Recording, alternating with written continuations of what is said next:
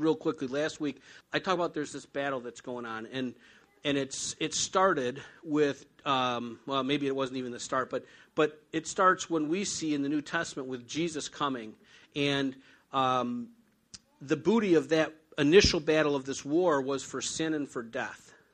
It was God, the Father, against Satan, the created being, the fallen archangel, and Jesus, God, the Son, come to earth in the flesh to defeat and, and take back from Satan what was his, which was death and sin. Jesus did that. He did that by living a perfect, sinless life, which made him qualified to be the Lamb of God that would be sacrificed for the sin of all mankind. Okay? All right. So the power of sin was broken. The power of the law, the power of sin was the law broken. Now we have grace by faith through the work that was done in Jesus Christ. But the war's not over yet because the battle then rages now for the souls of men and women. Right? So now Satan owns the eternities, so to speak, of, of people, unless they choose Jesus Christ. So God, through the Holy Spirit, is drawing men unto his Son and then ultimately back up to him. Satan, through lies and deception and, and flesh and all these different things, is trying to draw men away from the Father. That's the, that's the big battle that's going on. Now, the, the other battle that happens is that when a person chooses Jesus, see, eternity didn't happen for us because Jesus defeated Satan with his perfect life. Eternity happens to us, the opportunity for eternity with God, you're going to have an eternity either way. It'll either be away from God in the place you don't want to be, or with God in the place you do want to be, right? So, so that created opportunity. If we choose Jesus, we access that opportunity. And then this next battle begins to rage, which, can you give me the, um, the pictures? I think it's, it's number two. There you go, right there. So, so now th- here's the battle we're going to talk about today. It's, it's the battle, this blue thing, this box in the middle is a person. That the, the word at the top there is soul. Their soul is, it, it, our soul is our mind, our will, and our emotions. The tug from heaven and the tug from hell is to control your mind that will then influence your emotions, It will drive your will either to act like Jesus or to not act like Jesus. That's the battle that's going on back and forth. The idea is that by agreeing with God, the spirit side of that flesh spirit equation will get huge, and the flesh side will get little to the place where if we would be fully invested in our minds in Christ, in agreement with God, that the flesh becomes so weak that it has literally no place. But if we do the opposite, our spirit, connected to the Holy Spirit, has no voice, no real discernible voice that will help us back to the other way. So it really, really matters who you decide to agree with because you will empower who you agree with. You will, you will empower God for your benefit and for the benefit of his kingdom if you agree with him, and you will empower Satan to destroy your life, ultimately, potentially your eternity, and enhance his kingdom if you agree with him. Okay? All right, that's the, that's the quick background.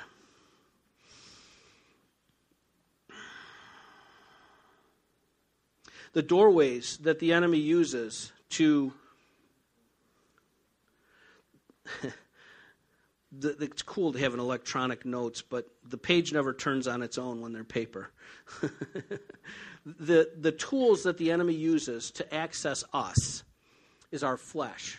So, um, I don't know why pornography is a thing that wants to always keep coming to my mind, but, but a lot of people struggle with pornography, so he'll find a way to flash an image in front of your eyes that will draw you or try to draw your flesh, the, the part of you that is fallen, your sinful nature, so to speak, into that, into that area where you'll walk down that path and do more. Okay? So it's our flesh, and then it's our tender hearts that the enemy tries to, to tug on. Those places that we have insecurities and fears, those are the ways. So, and I'm telling you this because I want you to be conscious. Your, your thought life is very much influenced by things that are not you. Matter of fact, my prayer to God is I don't care if I ever have an original thought of my own for the rest of my life. I don't care. I want only kingdom thoughts in my mind. I don't want any thoughts from the enemy. And I don't trust my own. So I'd be happy with none of my own thoughts in my mind. But I'm telling you this because I want you to be aware that your enemy has been doing this for a long time. And he is a created being at the highest order of created beings in heaven before he fell and was cast out of heaven. He's good at what he does. All right? So when you feel yourself kind of drawing away from God, understand that he's trying to work you in those places where you're weak your fears, your insecurities, and your flesh. How does he operate? Uh, John uh, 10 10 the front half of that verse, the thief, the thief comes only to steal and kill and destroy. Now, there's, there's debate whether this thief is actually referencing Satan himself or a demonic force, or if it's like a false prophet. Honestly, I don't care which one is right, because if it's a false prophet, the source of his issue is the evil one, right? So the thief comes only, his only thing he does is to come and to steal and kill and destroy. In John 8, verse 44, you are, this is Jesus, and he's addressing these religious people. So, just to give you a little context, he says, he's not speaking to you necessarily. He's saying to them, You are of your father, the devil, and you want to do the desires of your father. He was a murderer from the beginning and does not stand in the truth because there is no truth in him. Whenever he speaks a lie, he speaks from his own very nature, for he is a liar and the father of lies. Revelation chapter 12 and verse 9 gives us one more peek at, at how the devil operates. And the great dragon was thrown down, the serpent of old, who is called the devil and Satan, who deceives the whole world. He was thrown down to the earth, and his angels were thrown down with him. So he's a liar and he's a deceiver. Those are his tools. He has no other tools to use when he's trying to draw us away from the Lord. He has no power to do that but lies and deception. So it works for him when we come into agreement with his lies and we come into agreement with his deceptions and understand when that when that attack comes, it doesn't come in the form of a of an ugly, nasty, demon looking thing that you would run from. He comes to you as an angel of light. And he appeals to your mind in ways that kind of make sense to you. And if you don't know the difference between the ways of the world and the ways of the kingdom, you'll be easily drawn to come and agree with him. And you won't even know that you've done it. You have to be aware. All right, so quick today we're going to talk about fortresses. Fortresses, in the, in the context of the scripture we're going to talk about, are thought patterns in our minds. Maybe, maybe there's a person somewhere and, and uh, the devil got their dad to speak over him that you're just a loser.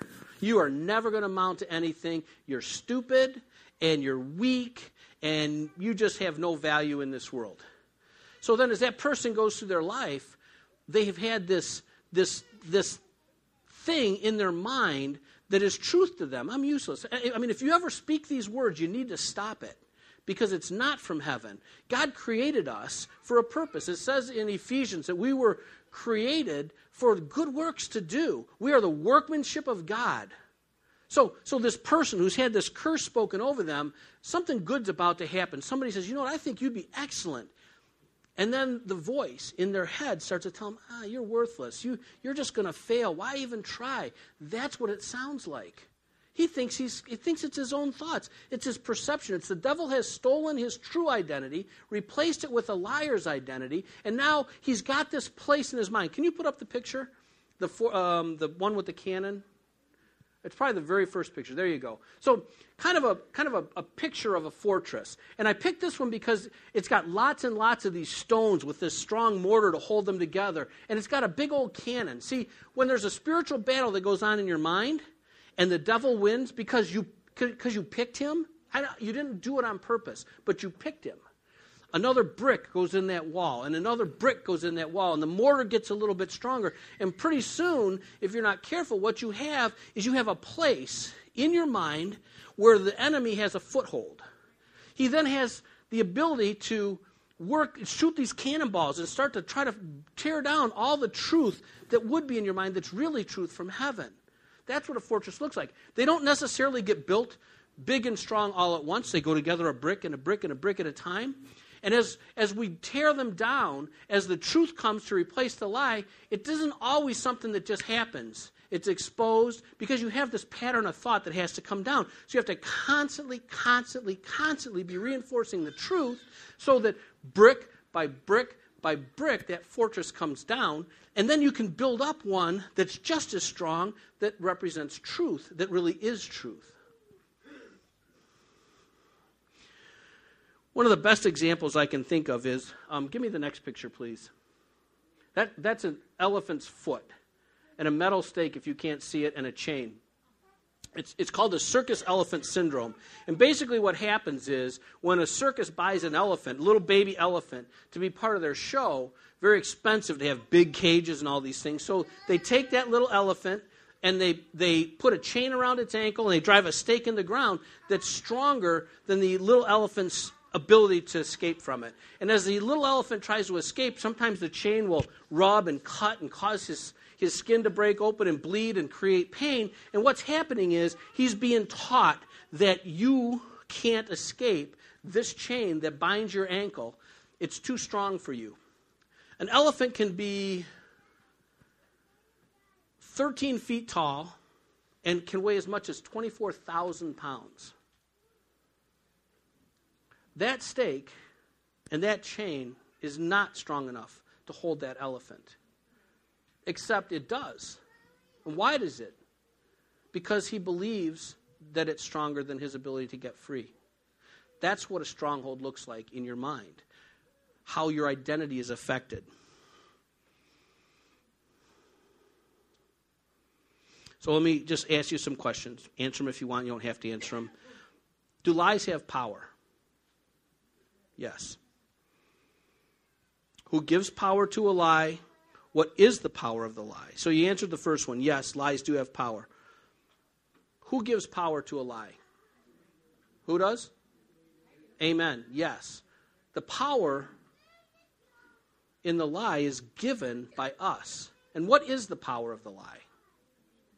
Agreement. Absolutely right. The only power that a lie has over you is that you believe it. When the truth comes, I've seen this so many times ministering to people. This is who I am. No, it's not who you are. And you expose the lie and you replace it with the truth. But the chain has been on for so long, and the lie, the fortress that's wrapped around that lie, has become so big that they'll argue. You're a boy. No, I'm not. I'm a girl. You're a boy. No, I'm not. I'm a girl. No, really, you're a boy. I mean, I could prove it to you. It's no, I'm not. It's like it's that crazy that, they, that, that the lie is so strong, but the power of the lie is only in the fact that they believe it.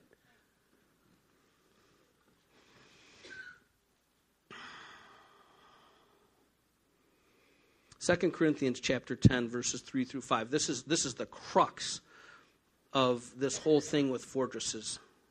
Paul says, For though we walk in the flesh, we do not war according to the flesh. For the weapons of our warfare are not of the flesh, but divinely powerful for the destruction of fortresses. We are destroying speculations and every lofty thing raised up against the knowledge of God, and we are taking every thought captive to the obedience of Christ. So let's just kind of break this down a little bit at a time. I'm going to take another scripture. We, we read this one last week from Ephesians chapter 6 to understand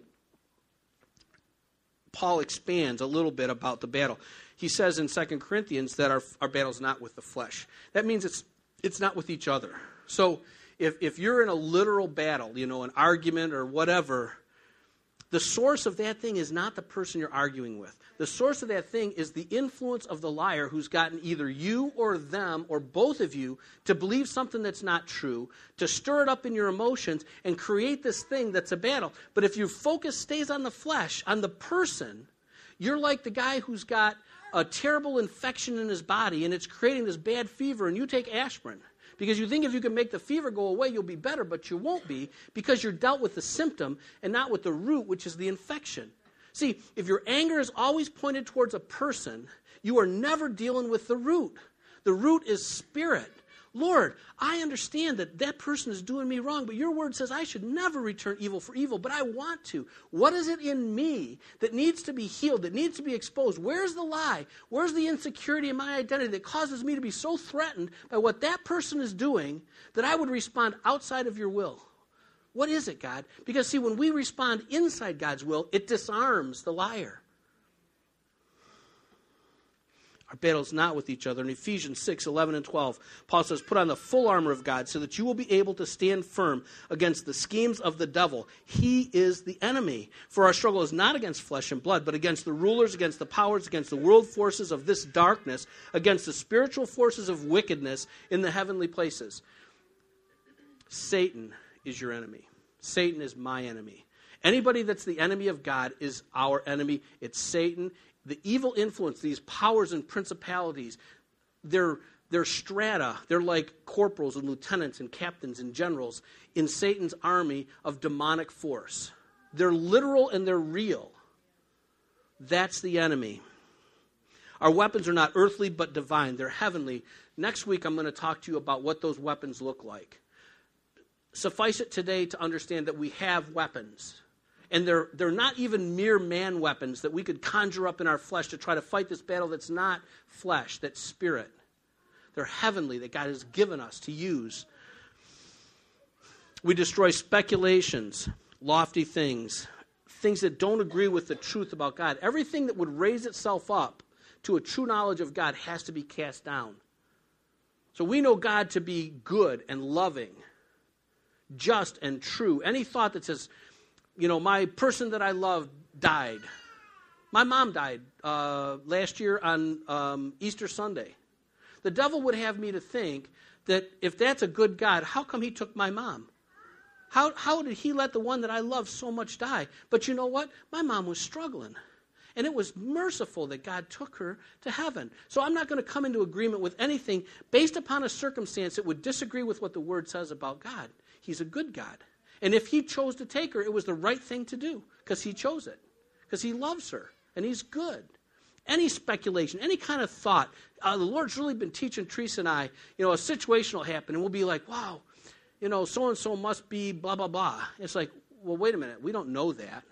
So that's a speculation. That's something that we have absolutely no knowledge of. We're not going to talk about it. We're not going to give it any place in our minds because it's nothing more than mere speculation. Anything that stands up that doesn't agree with God goes.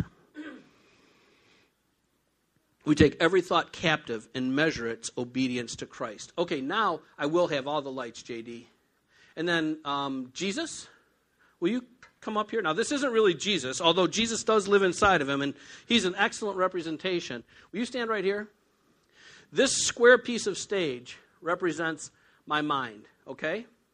And because I have a knowledge of God through the study of the scriptures, I have a sense for what Jesus looks like.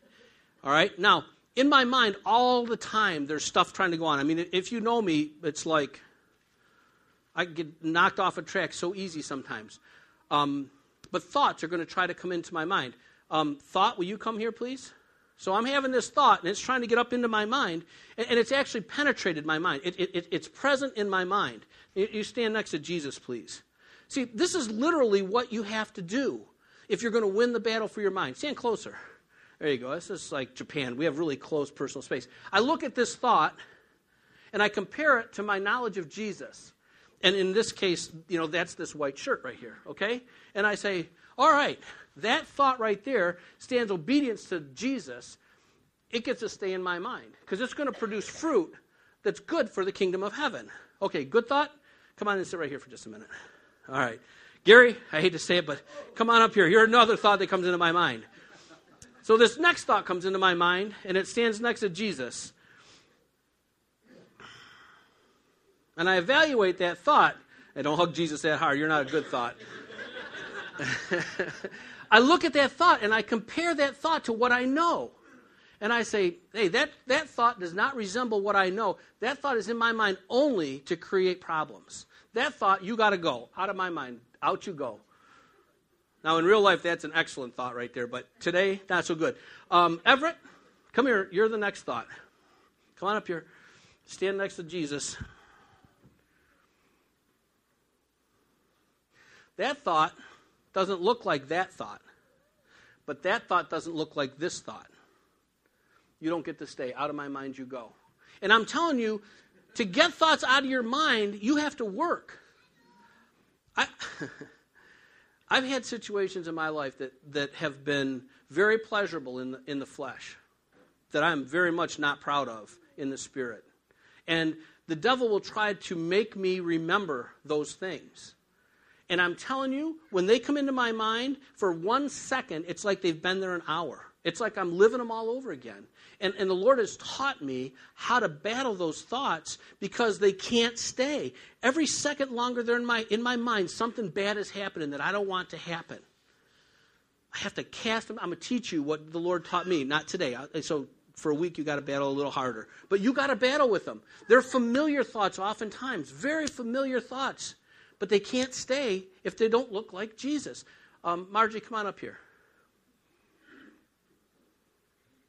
Stand next to Jesus. Okay, I get another thought in my mind. I look at that thought and I see the white shirt and the white shirt, and I say, that, that thought gets to stay in my mind. Now, you thoughts come back up here again, too. All, all my mind, oh, I'm so full of thoughts. My mind is all full of thoughts, lots of thoughts. Here's an important principle that you need to understand. Come on up there. I could pick any one of you people that's not wearing a white shirt. Oh, you're going up there. You're a good Jesus thought. Stand and corral those bad thoughts. There you go. Every one of you I could have picked out and had you come up and be a bad thought. You're all dressed differently, right? So even in this teaching, the devil might try to get you to have to think you need to understand, okay, I have to be able to recognize what a bad thought looks like. You don't. I don't care if he's got on a whatever color sweater that is or whatever color jacket that is. I don't care if he's wearing a tie or a suit coat. I don't care what color he is. It doesn't matter because I don't need to know. All I need to know is he ain't wearing a white shirt. And if he ain't wearing a white shirt, he doesn't get to stay. So don't trouble yourself spending one ounce of time or energy. You guys can sit down. Thank you so much. Thanks. Thank you very much. Don't spend one ounce of energy or time trying to identify what a bad thought might look like. Spend all your time learning what the good thought looks like what the good thought, what Jesus looks like. So that whenever you have to make that decision of whether it gets a stay or it goes, you do it based upon your knowledge of God. It's a revelation maybe 12, 18 months ago that, that the Lord started to show me in the Word where there's so many times Paul talks about how important it is to know God.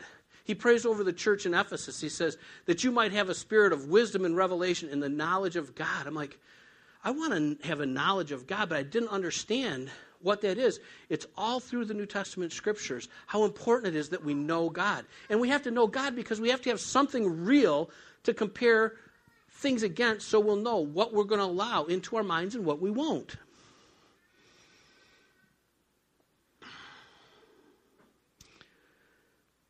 What happens?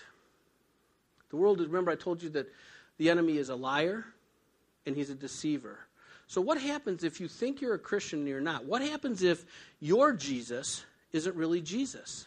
Right? I mean, there's people that go to church and they go to the, um, the homosexual friendly church, the gay friendly church, which I'm telling you, we are a gay friendly church. If there's a person in here that, that has challenges and struggles with homosexuality, I love you. I love you like crazy because I know God loves you like crazy.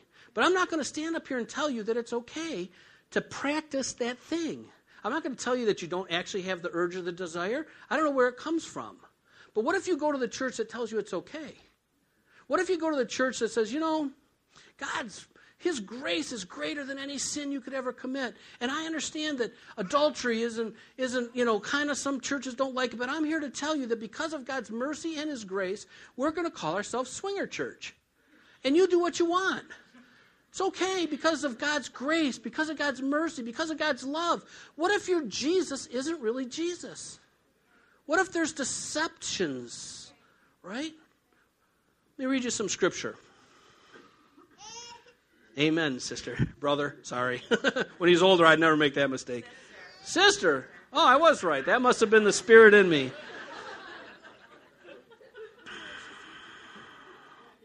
All right, back on track, Pat. Matthew 6, 22 and 23.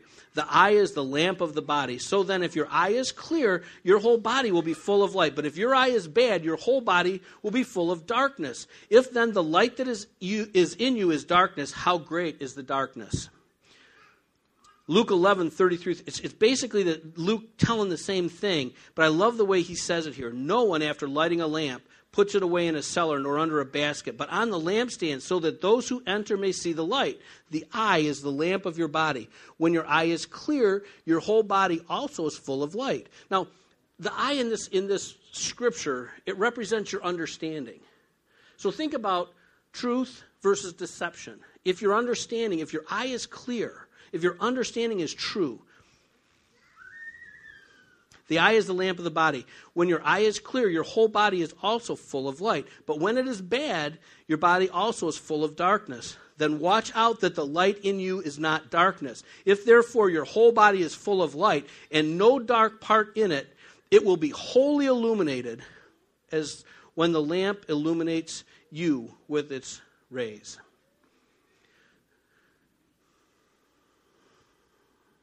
How does the elephant get free? How do we get free? John 8, 31 and 32. Jesus says, If you continue in my word, then you are truly disciples of mine, and you will know the truth, and the truth will make you free. I've said it a thousand times. I hope I say it a thousand times more. God's given me incremental revelation here. The existence of truth does not make you free. The fact that Jesus defeated Satan does not make you saved. The existence of truth means that there's an opportunity. The word says that you will know the truth and the truth will make you free. But I think it says even more. There's a, I didn't put it in my notes for today, but I think it's in 1 Timothy. It says, For those that know and believe the word. So even, even the knowledge of truth, if it's not acknowledged as truth, doesn't buy you anything. It's knowing and believing the truth that will cause you with your big, strong leg to jerk that stake out of the ground and be free from the lie that's been holding you there. It's the only way. It's the, it, it's, it's the root. It's like I feel like a one trick pony. You got to read your Bibles. Okay, what else should I do? Just read your Bibles. Uh, but there's got to be something else. There's got to be some super thing that you know I can do. Where's the book that I read? The, you know, and, and they're great discipleship, Christian books, awesome. You got to read your Bible. Why? Because the devil is a liar and a deceiver, and the only truth is God's word. And you have to have something to stand it against. The illustration I didn't give you is what if Jesus isn't standing here? What if you have no picture of Jesus? Then any thought gets to come in, and, and it's going to come and feel good because it'll appeal to your emotions or it'll appeal to your hurt. So that person, they did this thing to me and it hurt me, and I'm and I think bad thoughts about them and, and all this kind of stuff, and this poison and cancer's running around in your brain because you got no picture to look at.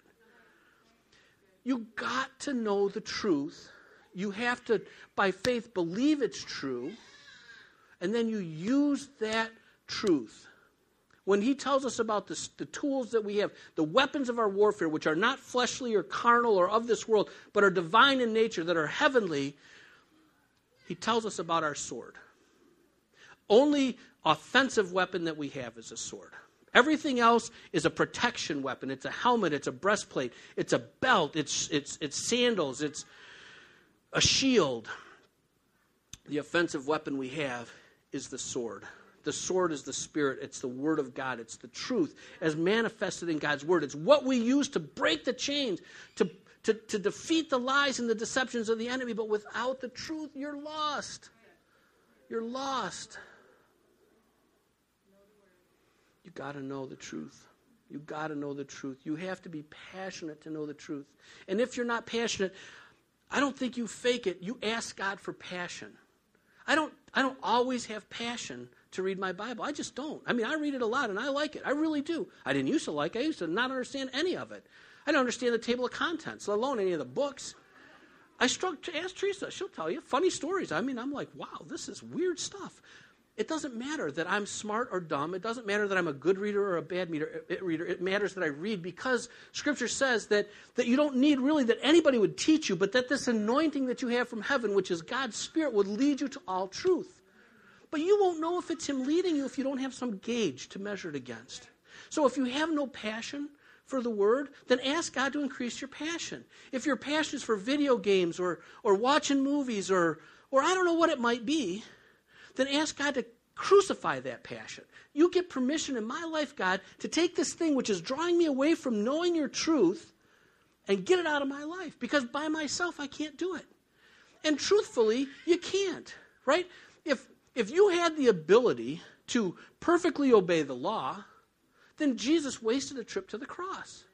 You never had what it took. Only thing you have that's absolute is free will. You get to choose. And if you're not making good choices, then draw on the power that has everything you need to take you to that place where you need to go. He, if you're born again, if you're saved, He lives in you. And He's waiting. I, Bill Johnson uses this awesome statement that the, that the Holy Spirit is trapped in unbelieving believers. He wants out, not out because He doesn't want to be in you, but He wants out in the manifestation of His fruit. He wants out in the manifestation of the power that is in the kingdom of heaven to heal and to deliver and to save. He, we got a word Wednesday night. We were praying. We were asking the Holy Spirit for gifts. And we're like, Lord, your book teaches us about all this stuff that we're not seeing, but your book is true. So the problem isn't you, it's us. Lord, help us to manifest the gifts of your Holy Spirit. And we got a bunch of really excellent words where the Lord was talking to us. One of them was, There's no power because you're not doing anything. Jesus said to the disciples, just before he ascended to the right hand of the Father, he said, Now you're to go into Jerusalem and wait until the power has come upon you. And this power that's going to come upon you is to be my witness. That you would be my witness in Jerusalem, in Judea, and Samaria, and to the outermost places of the world. Some of us aren't even witnessing to our husbands and our wives and our children, let alone all these other places that need to hear about Jesus. So we, we got an answer to our prayer. It's like, if we want that power to manifest, we have to use it. We have to be pointing it towards the objectives of heaven. That's why we're reading that Great Commission every week, that we would understand that we're to go and that He's going to be with us always. All right. That's it. Just right where you're at, in your own silent way. Maybe is Isaac here? Oh, you got a word? Something? Okay. Wow, I'm all sweaty. Or that oil that you rubbed on me's got me glistening, but I'm feeling pretty cranked up right now. Go ahead. Yeah, passionate. I just want to add one thing. Pat is so adamant about us reading, reading the Word, reading the Word, reading the Word. And the reason he's adamant about it is the Word just isn't a book. The Word is Jesus Christ. Spirit. The Spirit of the living God, the Holy Spirit, and the Father. If you don't read the Word, you don't know who they are. And you don't know who you are. And you don't know who you are. So when you read the Word, you you are investing in relationship. God is real. Brianna, is God real? Yeah. Tiffany, wherever she is, God real? I bet she'd say yes. You're investing in a relationship, and as you're reading the Word, you are coming to an understanding and a revelation of who your Heavenly Father is, who Jesus is as your brother, who Holy Spirit is as your helper and your counselor. It's a relationship, and they're real. They're very, very real. It's not just words in a book, it's a relationship. It's a living, breathing, walking relationship. Amen. I just want to add that. Okay. Um, could I have the whole worship team back? I've been trying so hard to. to I mean, I, I don't care if it's really the Lord, if we kept you here all day long, but I don't want it to be long time and it's not the Lord. But we've had this song. It's what stirred up this thing about breaking chains, and it's been in our pocket every week. The, um, it's in our pocket, right, Isaac? Yeah, yeah. It's been in our pocket every week, and I just think maybe let's close today's service and we'll sing this song together, and then we'll go home. Okay? All right. Father, thank you for, for your truth, Lord. I'm, I'm praying for every person in this church that would agree with me. Increase our passion for you, Lord. Increase our passion for you. Help us, Lord, with that spirit of wisdom and revelation that we might have greater knowledge of you, Lord, especially in the area of your love for us, Lord, because that's where the devil tries to attack us, is that we're not loved, Lord. That we would be true in our identity to what you say and not what the liar says. Thank you so much, God. We honor you and we worship you as God, and we pray always. Oh, I forgot to take the offering again. So there's baskets up here. Before you go home, if you brought some, drop it in the basket. We pray in Jesus' name.